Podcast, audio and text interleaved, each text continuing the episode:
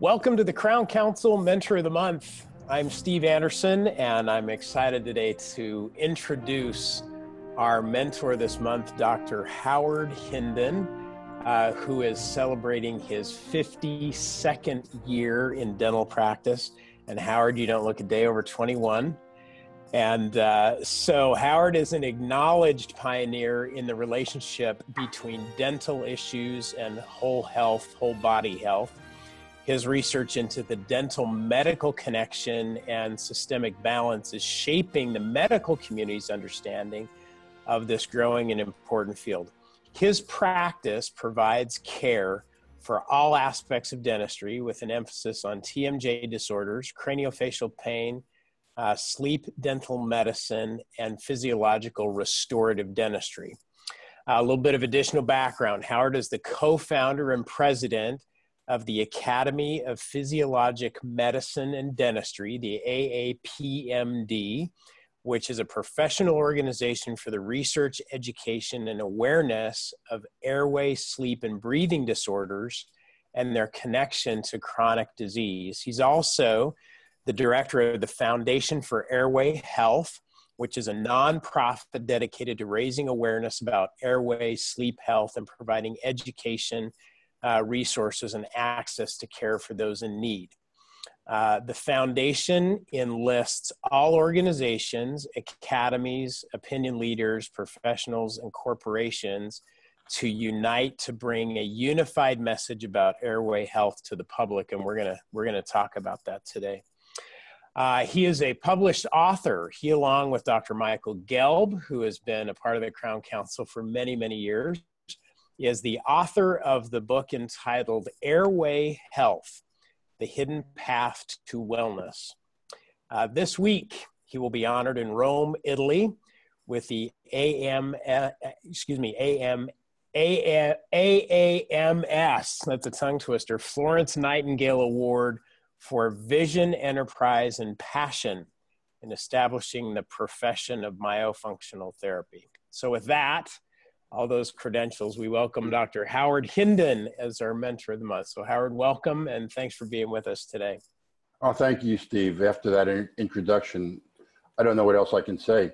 Well, you got a lot to say, and I'm gonna I'm gonna uh, ask you to share your expertise and your wisdom with us. So, uh, you, uh, of course, know because this is how we became initially acquainted about my personal interest in airway health through my own and my family's experiences and the huge impact it's had on my life. Uh, my life has been changed by uh, airway health as well as every single one of my children. Um, as you know, I've had extensive work done, including double jaw surgery. Um, all of my children have had airway related work done through orthodontics, uh, and it's been life changing for all of us. So, until recently, uh, no one, relatively no one in the medical community, was really looking at airway as a cause of chronic health uh, issues. Uh, dentistry, uh, from my opinion, is taking the lead in identifying and helping patients understand the importance of airway health and its impact on total health, thanks in great part to the work that you are doing and have done. So maybe we can start with where we are now. Um, where is medicine and dentistry in this whole area of, of identifying and treating airway issues? Well, it's hard to believe that the whole area of sleep medicine is not more than 30 years old. Uh, I think the first CPAP was uh, used in the late 90s. So it's really coming into uh, the areas of medicine dentistry very rapidly. And we sort of live in, in the old wild west of chaos because now that it's becoming uh, an issue, everybody wants to get a bigger piece of, of, of that, of that pie. Uh, about six or seven years ago, Michael Gelb and I coined the term uh, airway, airway centric, because we felt that if somebody has a sleeping problem during the day, they don't breathe well during during a uh, sleeping problem at night. They don't breathe during the well the day well also, and it affects their total life and and, health and uh, and and performance. So I today, can testify to that. right. So uh, uh, where we are today, it's very interesting because uh, last week I was in Chicago at ADA headquarters. Uh, they convened, Steve Carstensen convened the roundtable of uh, physicians, dentists, and researchers. Uh, in October of 2017, the ADA issued a uh, statement that dentists should screen for airway problems. They call it sleep related breathing disorders. But in their infinite wisdom, they never said how that should be done. And so uh, uh, Steve convened a uh, group of about 30 of us, and we tried to, to come up with what exactly should be the screening for, for children. And that's where we are now is the ADA recognizes that this is so important that dentists should be involved and should take a uh, active role.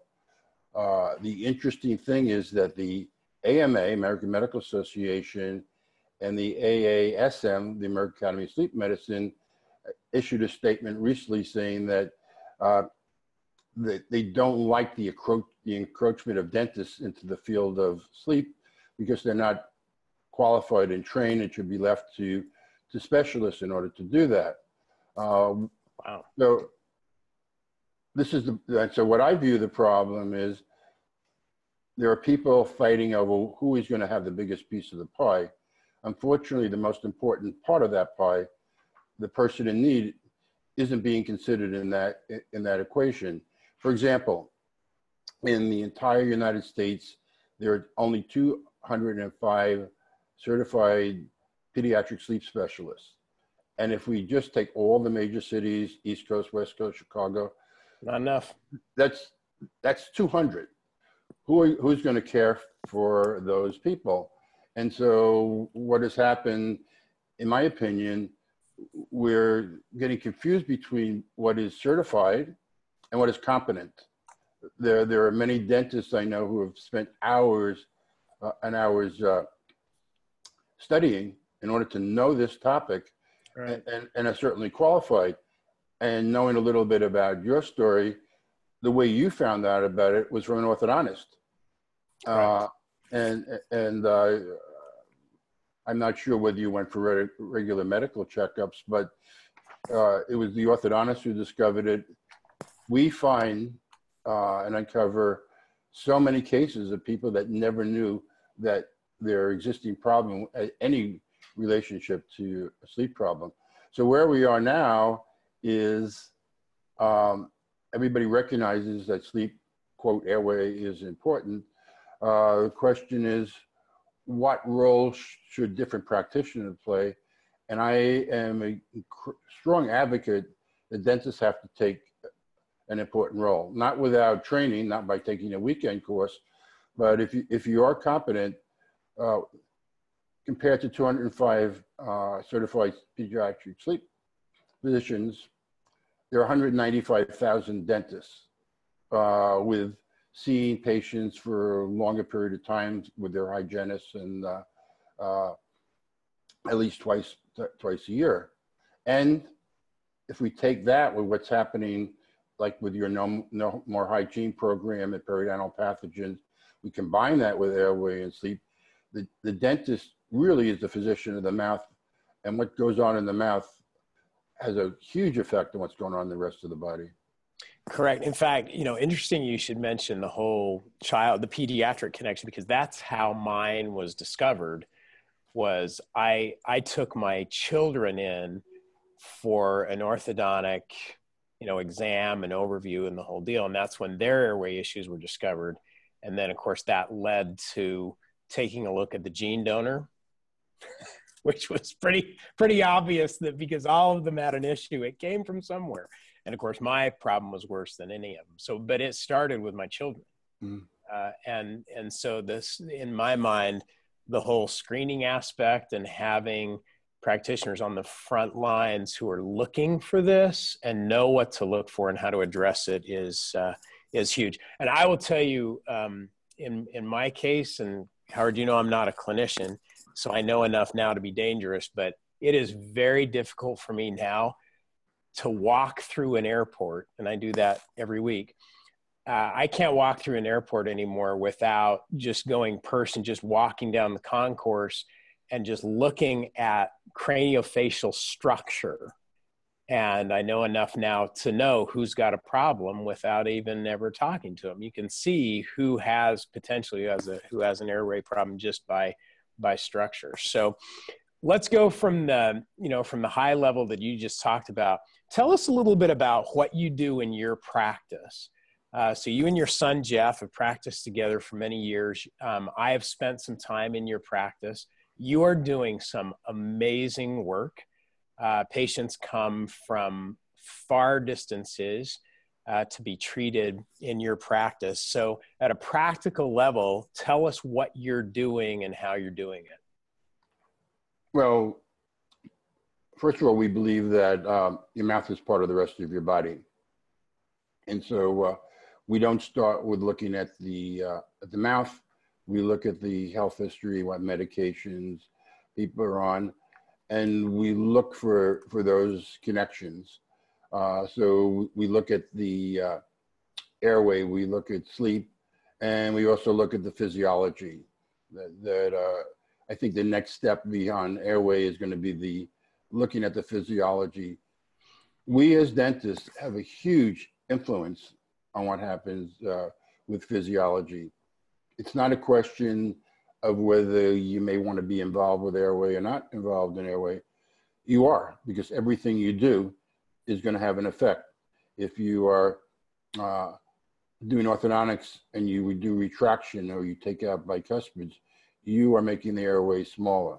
If you put implants that are too far palatal or towards the lingual, you are affecting the airway. Uh, and so, what I think every dentist should know is whatever you're doing, it has an effect, and you should know what that effect is, good or bad.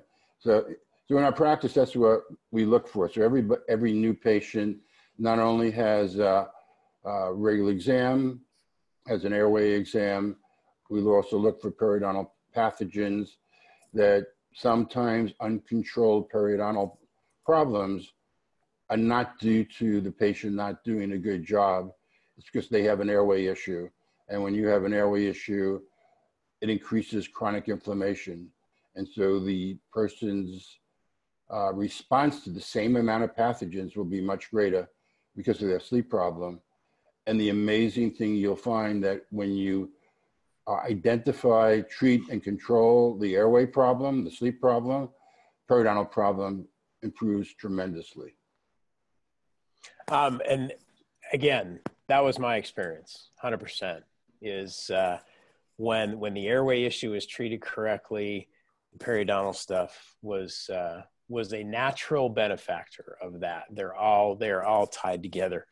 Uh, can you take it a step further? Um, when I was with you in your practice, I observed what was in my mind an absolutely miraculous uh, situation with a patient who had severe had a has a severe issue with Tourette's syndrome. Uh, so you share with us how you're treating that in your practice. Okay, so um, Tourette's. Uh, there have been there have been anecdotal information that uh, treating Tourette's patients with an, an, appliance, an oral appliance, and reposition their jaw can have a positive effect on the uh, movement disorders, the tics, etc. Uh, so a couple of years ago, uh, my son Jeff, who, uh, as you know, is a lot smarter than I am and uh, and better looking. um, it's sort of not fair, but it's okay. It's because he's my son. Every gener, there needs to be an improvement on every generation, Howard. So that's a good thing. So um, uh, he was invited by Weill Cornell Medical Center, which is uh, one of the premier medical centers in New York, to do a study on a double-blind study on the benefits of oral appliance therapy with, with Tourette's. Uh, it took about five years to get the study, do the IRB, get everything approved. Uh, if you have, if you haven't ever been involved in a research study, and you're a clinician, it, it's like the dark side of the world, getting everything done right. And so when these patients came in, they had to be videoed from the moment they walked into the office to make sure that we weren't encouraging them that it was just the effect of the appliance. The, uh, the results on the, of the study have been fantastic. It's going to be published in a couple of months. And uh, you can see immediately the effect. It's not like go home and wear the appliance, the effects are immediate. In fact, Jeff has this really cool thing. He would ask these, one of these kids, how do you make, is there any way that you can make your tics uh, better? And one patient would say, well, I bite on my sweater. And, uh, and he says, show me. And the patient would, would take the sleeve of their sweater, put it in their mouth, and all of a sudden the tics would stop. And he said, gee, that's a good place to, to, to position the jaw because some the people in, intuitively know where where they should be. And then uh, we've incorporated with that, uh, we've created a physiological monitoring system, again, that Jeff has created, which measures uh, physiological processes. And uh, you were in our office and we, we showed that to you. You so hooked me up. I got I got all wired up. It was great. It gives a whole new meaning to the word getting hooked up. Yeah. But uh, so uh, uh, we measure uh, EMGs, mus muscle contraction, right and left, respiration rate by respiration belts, which measures how uh, the patient is breathing thoracically from their chest and from their abdomen, abdomen, and it should be equal. Uh, a lot of people don't breathe equally; they breathe more uh, from their upper chest and, and through their abdomen. And then the really cool thing is we measure heart rate variability. Yeah. Heart rate variability is a measurement of how our autonomic nervous system is working. We believe we have the most uh, accurate uh, device in the dental market because we measure 2,056 uh, data points per second. Uh, and we, when we also have in our system a way to move to take out the artifacts. And knowing how the autonomic nervous system works which constantly every fraction of a second is measuring input from our internal external environment and making adjustments and never consults us. It, it, it just does it. So we can see when we make a little change in a bite and all of a sudden our brain doesn't have to work so hard to figure out where am I in space. Uh, that makes a, a big difference. And, uh, and we can take somebody else's appliances and just tweak them a little bit and, and you'll see immediately the change uh, that'll happen. And so we've created something called the physiological bite. Instead of taking a TMJ or sleep appliance bite based on uh, phonetics, how somebody is speaking, or uh, in sleep, they say, well, you take 50 or 60% of, of, of protrusive. We put the person where their physiology, their body wants to be. And, and that's where we make the, the appliance to. Really cool. So, would you say today, because you're doing a tremendous amount of restorative dentistry, cosmetic dentistry, you've been doing this a while. Um, is your treatment protocol based on airway out? I mean, you look at the airway first, and everything else follows. Is that a is that does that simplify it too much? No, I mean that's that's great because, uh, as I said earlier, that Michael Gelb and I created the term airway centric. Uh, airway centric means airway trumps everything. Airway first. Uh, don't look at the models before you look at the airway. Don't look at the uh, anything else before you look how the patient walks and moves. People change their posture in order to support their airway. Uh, tilt their heads, uh, turn their foot out. And, and so that if you are doing restorative work and, and putting teeth in a position in that in unbalanced body, you're just helping support their unbalanced position better than it was before. Some of the times, the way the reason that dentistry breaks down in the first place is we're trying to rebalance ourselves, and then we take these worn, broken teeth that are sort of getting us where we want to be in balance, and then we're taking them away and putting beautiful, unbreakable teeth back in an unbalanced position. Uh, once you understand that, you can never do it another way. All right. So there are all different levels of knowledge and expertise of those who are listening today in terms of airway. Um, some that have done little, some that have done a lot. Based on all of the work that you've done in both dentistry and working with the medical community, uh, what would you say today is uh, I don't know if standard of care is the right word, but what is every dentist's responsibility today as you see it in terms of the whole airway issue and where we're going? Okay, so we are on the cusp of, of change with the ADA uh, um, statement in, our, in October. It, it is rapidly be, going to be the standard of care that dentist has to look in airway just as oral cancer screening has become the standard of care. Uh, that was never the case when I started in practice. Uh, look, looking at um, periodontal disease and the connection to systemic health is becoming the standard of care. Uh, and, and, and that's where we are. So right now, uh, a, a, dentist would not be held at fault for not recognizing airway, but that's going to be changed. I don't think we should wait. But more important, looking at it from uh, the patient and need side, even today, only 15% of, of people with an airway problem are recognized. And I know that I could walk into anybody's practice and I could find 50% of those uh, people in that practice who have, have, an airway problem that needs treated. And not only so, not only are they not being cared for, and one of the things uh, I always hear is, why hasn't anybody told me about this before? Yep. And you can you can agree from your own point of view that I can. How many Absolutely. how many offices you've been to and nobody ever said you have a problem, and yeah. when when you realize there was a problem, it wasn't a borderline problem. You had a big problem that you were walking around with, because if it's an airway problem, well, I'm breathing.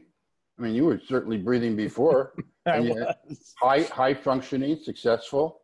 Uh, so the people we think of, fat, overweight, uh, people who have trouble breathing, those aren't the only people with a problem. Uh, a lot of women with uh, slim women, they don't express it. It's not always apnea. It could be something called upper airway resistance syndrome, where there really are, are aren't uh, symptoms that would you that would jump out of you. But if you if you ask the right questions, and there are always signs of, of, of a problem. Uh, airway and sleep problems have now been linked to uh, cardiovascular disease, diabetes, Alzheimer's, and even cancer. And uh, in children, it's been linked to ADHD. Steve Sheldon, who is uh, a, a, friend, head of sleep medicine, pediatric sleep medicine, Lurie Children's Hospital, Northwestern University in Chicago, says up to 80% of children diagnosed with ADHD may really have a sleep problem. Uh, his video is on our foundation site. Anybody can watch the video of that interview where he says that. Why is that important? Because last week, there was a medical report that says uh, ADHD in our population has now reached 10%, 10% of our Ooh. children. And, and I, I can guarantee you that only a small fraction of those children are ever even asked if they have a sleep problem. Right. Well, and, and a lot of times, even if you do, you don't know. That's you don't right. know. I mean, how does a child know? I, I was asked consistently by my family dentist as a child if I was grinding my teeth. we, you don't know that you grind your teeth because you do it in your sleep. You don't know that you got a sleep problem. So, and, and um, interesting you mentioned that because bruxism is symptom. a, is a symptom yeah. of, a, of an airway disorder. In fact, that before every apneic or lack of breathing event at night, there's, there's a bruxism event And, and so, I had that all through my childhood. And of course, that was long before anybody knew the connection. But and so, so uh, a patient who comes in always breaking the porcelain on crowns, yeah. uh, and uh, you, you can't get the bite right, or complains about the previous dentist, and you're going to make better porcelain, or your lab is better, and and you haven't checked an existing airway problem, you're just going to be the next one in line who hasn't treated them right. Exactly. All right. So certainly plenty of work to do, and we can see where where things are going. Talk to me a little bit about uh, how dentistry can have a meaningful conversation with the medical community at the practitioner level. You've done a great job of bringing both groups together. Uh, for a dentist who's practicing in any town in America, how do you initiate a meaningful conversation about airway with family practitioners, with ENTs, with just with the medical community in general? Okay, so if we just take it as uh, a step from what you've already done with your more hygiene, uh, physicians now either know or are learning about the connection between periodontal problems and, and, and oral health. And it's, it's, it's the same thing. When a physician is a resistance to the conversation, it's probably because they don't know. Mm-hmm. And, and so uh, you want to edu- you want to educate them and open the door to a good relationship. Uh, in the current state of, I don't think a dentist should solely individually make a diagnosis of, of a sleep problem. If the way it should work is you identify a problem, you, you've done screening. Uh, in some states, you can do a home sleep test. In other states, you can't. Right. But you need a physician to work with because uh, number one, uh, it is a medical diagnosis. Number two, that the the patient is often on either one or more medications that will be affected, hopefully positively by being treated, and let's say they're on blood pressure medication, you, you help their sleep and their blood pressure goes down, that has to be adjusted. You're not going to, as a dentist, you are certainly not going to do that, uh, but it can be very re- rewarding. And then also the other fact is sort of this battle between, well, what's better, an oral appliance or a CPAP? We have patients who have both.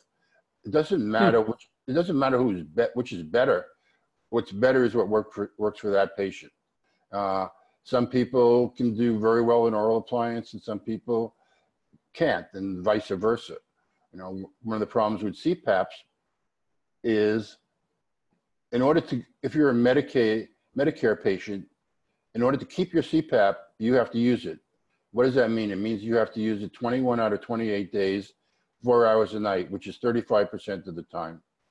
And, and so obviously they set the bar so low because compliance isn't isn't really very very good. No, uh, and, and, so uh, now you are you need to establish a relationship because treating sleep, even if you do make uh, an appliance, that's not the end of treatment. That's the beginning of the treatment.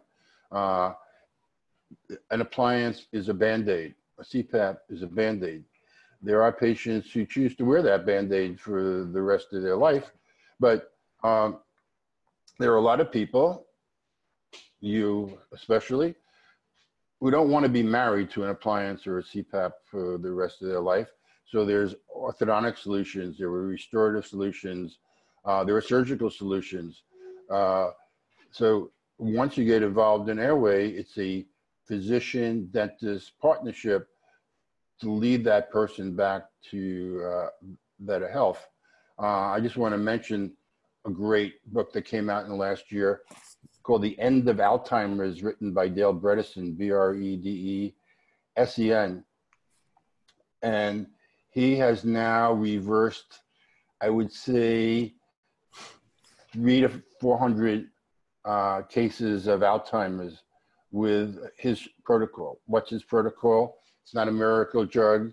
It's uh, finding all the aspects of that are causing chronic inflammation, uh, hmm. and and he calls it 36 holes in the ro- in the roof. if somebody has a problem, you can't just identify one or two of them. You have to identify all of them. What is cool about it is we as dentists have several of those holes in the roof that we are responsible for. Yeah. Sleep and airway, periodontal uh, pathogens, metal toxicity, occlusal stress.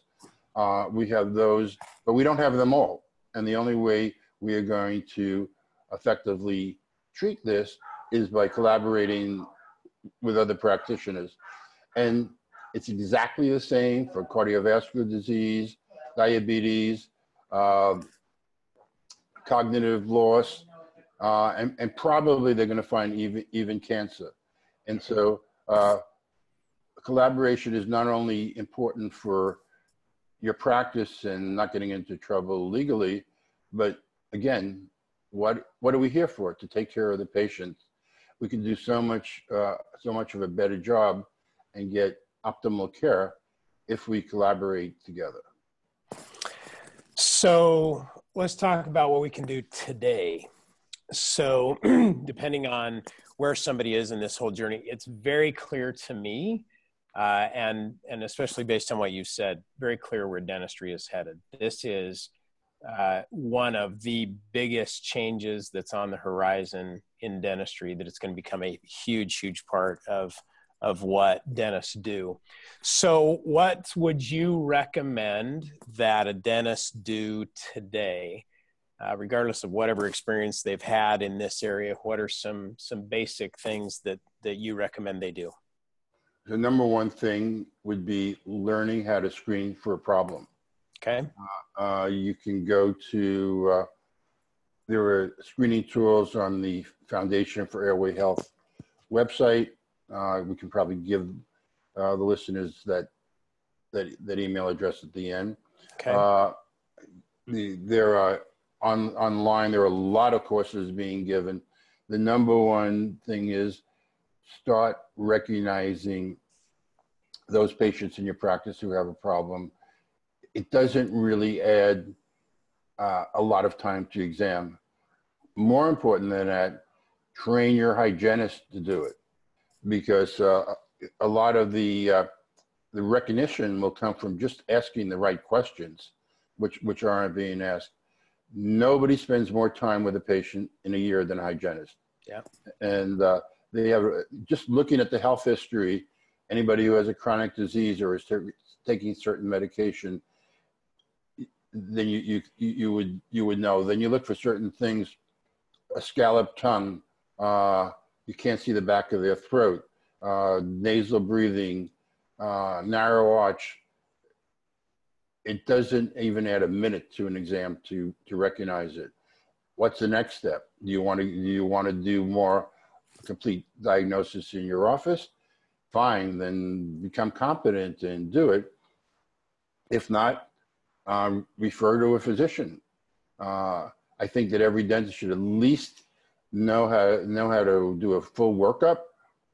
Uh, every dentist should know how to do a full workup and have a relationship with a physician who can can make the diagnosis and uh, learn how to make some basic sleep appliances. There there are now almost 100 approved FDA sleep appliances, uh, all colors, racing stripes, uh, wings, and fancy things find a couple that, that you want to do in your office and, and, and get started. But I think the number one thing is don't do a big restorative case unless you've looked at the airway problem because it's going to come back to not only come back to bite you, but it may not. It'll just affect the person, the patient's health for the rest of their life.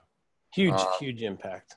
Um, and then uh, uh, take courses and I, I will personally, anybody on this call, on this podcast who has any interest and wants any more information, you can give them, them my email address and I will be happy to, to mentor them in any way possible because this is my passion. This is my, this is my, it, I, I, I want to change that 15% diagnosed to, to 50% at least in the next couple of years.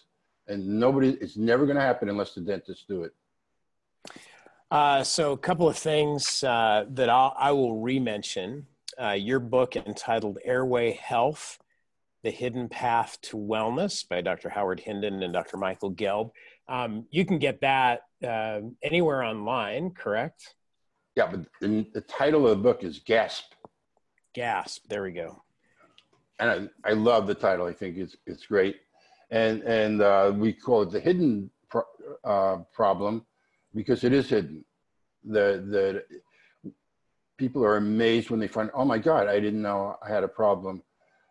Books are, are, are doing well. They're selling well I'm not going to give up my day job because because I'm an author.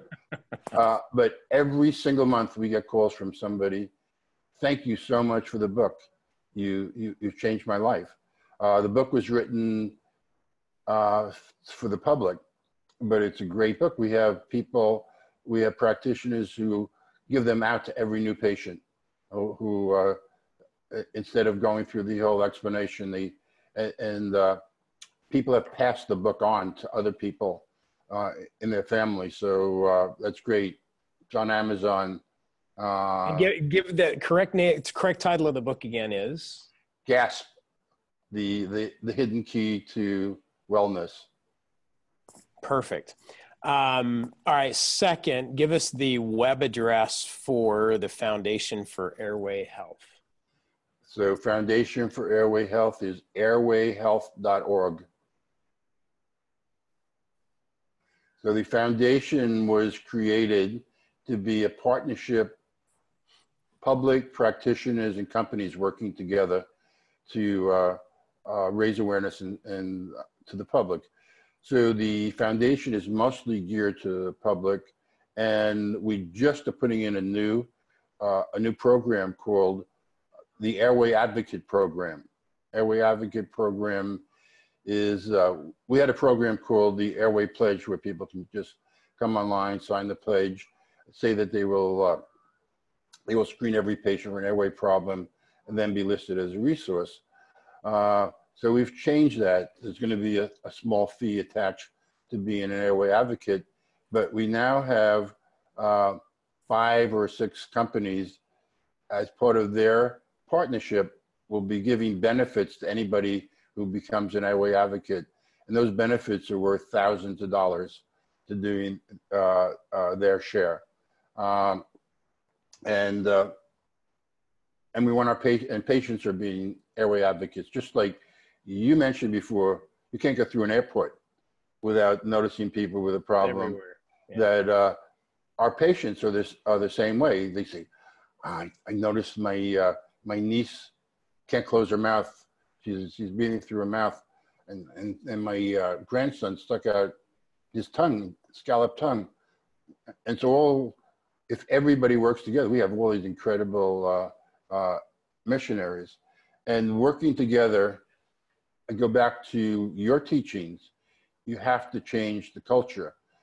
Doing airway is not adding another procedure to your practice, how to do a better crown, how to do an implant it's changing the culture. It's looking at the patient as not as a dental patient, as a person who you are going to help make their life better. And, and uh, with the tools that we now have as dentists, we can really make people's lives better. But everybody in your office has to be part of that cultural change.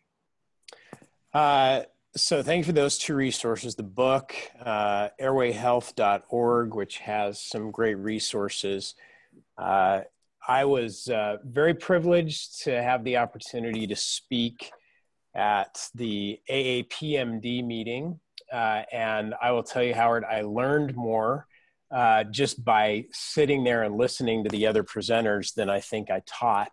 Uh, hopefully, I shared a few things that were of help, but I learned a tremendous uh, amount just from the resources that you brought together there tell us real briefly about the meeting, uh, what it does, and what a, a, dentist would get out of it. So, uh, our next meeting coming up November 8th to 10th at the Red Rock Resort in Las Vegas. And so, uh, as I mentioned, teamwork and collaboration is a key. The other thing that's been happening in the dental uh, um, meeting arena is that everybody, there's so many meetings, everybody competing together. So um, I reached out to another group, which uh, you're familiar with, Steve AOSH, Yep. American Academy of Oral Systemic Health, and I think you're involved as an advisor to them.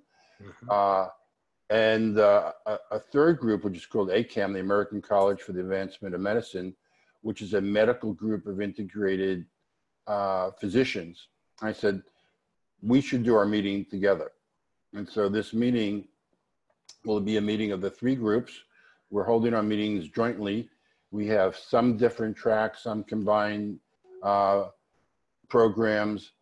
We have uh, a couple of interesting things. We, we do foundation. We're going to have a white flag event on myofunctional therapy. Uh, what, is, what is the future of muscle function in, uh, in airway health? And so we have invited, I think, uh, eight to 10 of the world key opinion leaders to give their view of where we are now and where we're going in myofunctional therapy. We another workshop is going to be with an incredible physical therapist, Rana Ruska, about how the position of the neck and posture relates to airway and uh, and uh, and occlusal function. Then we have uh, uh, things on cardiovascular disease, uh, Baldonine. We have Christian Guilleminault, who's the father of airway airway medicine, and uh, Gerald Simmons, a neurologist. So we have something for everybody. And because it's a three-in-one meeting, if you sign up, register with the APMD, you can go to any of the classes, any of the presentations of any of the groups, no additional charge.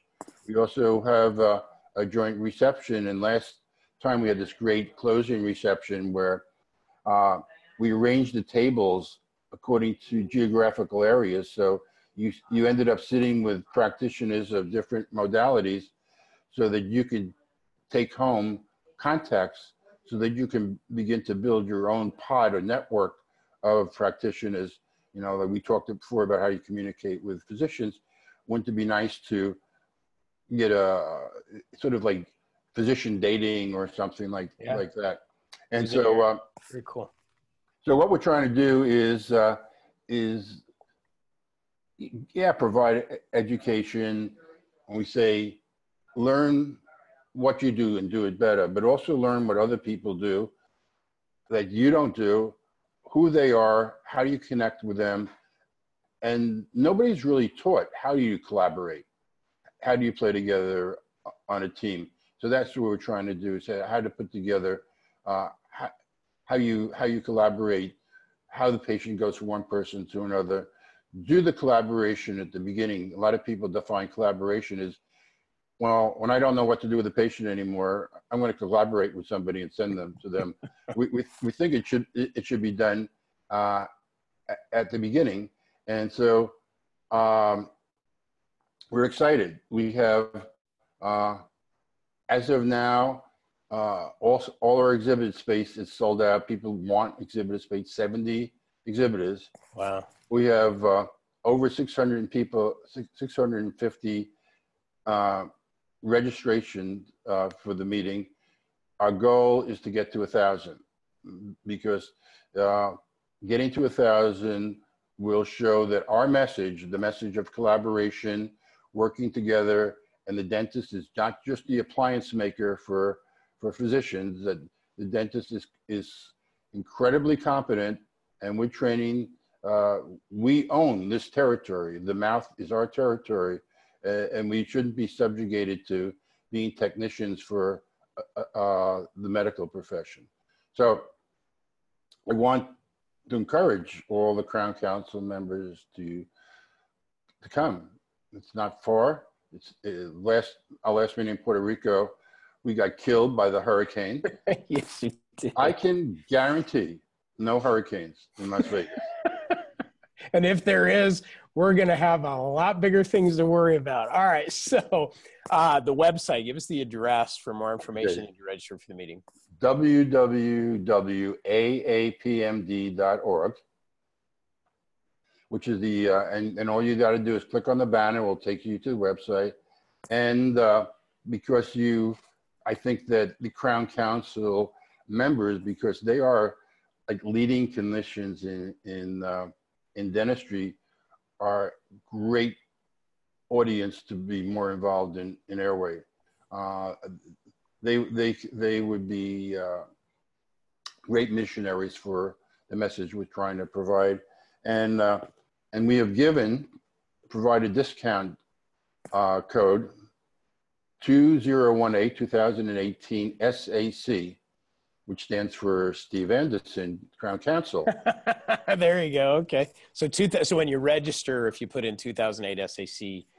You get a $200 discount off the registration fee. As long as you don't use that extra money to go gamble, right, Howard? Of course. Very good. All right. So let me do a quick review as we wrap up.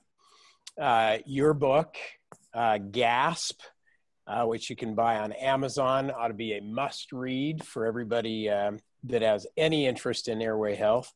Uh, the Foundation for Airway Health, airwayhealth.org, which has resources to help start screening and diagnosing airway issues and then the uh, AAPMD joint meeting at aapmd.org, and you can use the discount code 2008 SAC for a special Crown Council discount.